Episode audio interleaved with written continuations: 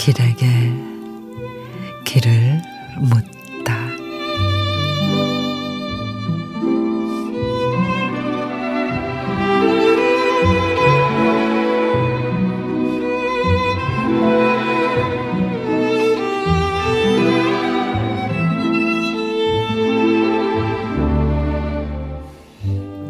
대학에 붙었을 때도 욕받다. 군대에 다녀왔을 때도 욕받다. 취직했을 때도 욕받다. 결혼했을 때도 욕받다. 초대를 봤을 때도 욕받다. 직장을 그만두었을 때도 에휴, 욕받다. 엄니의 말은 욕받다. 온전히 배우려면 아직도 멀다. 참 멀다.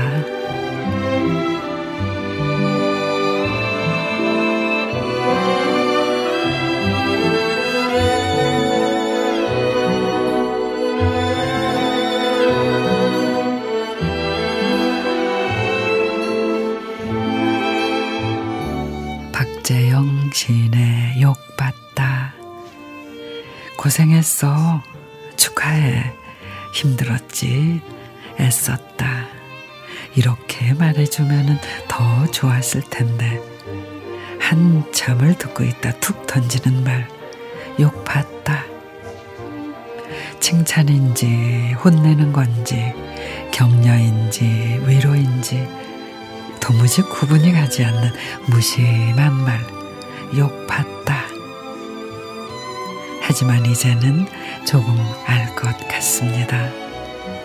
세상에서 제일로 무뚝뚝한 그 말이 애잔함이 녹아든 따뜻한 말이라는 걸.